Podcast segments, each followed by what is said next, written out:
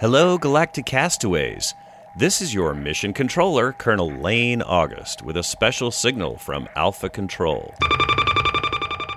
As some of you know, my trusty co controller Kurt was directly affected for several days before and after by the devastating Hurricane Michael. The good news is that he and his family are safe, and even though they're still dealing with the after effects, as of today, their power and internet have finally been restored. Warning, warning.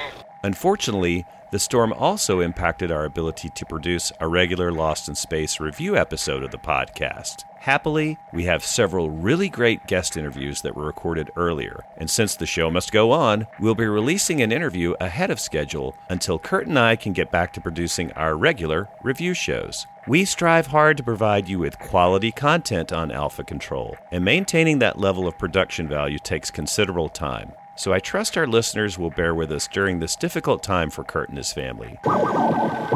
By the way, Kurt also wanted me to pass on his appreciation for all the heartfelt messages of concern and support he's received from our listeners.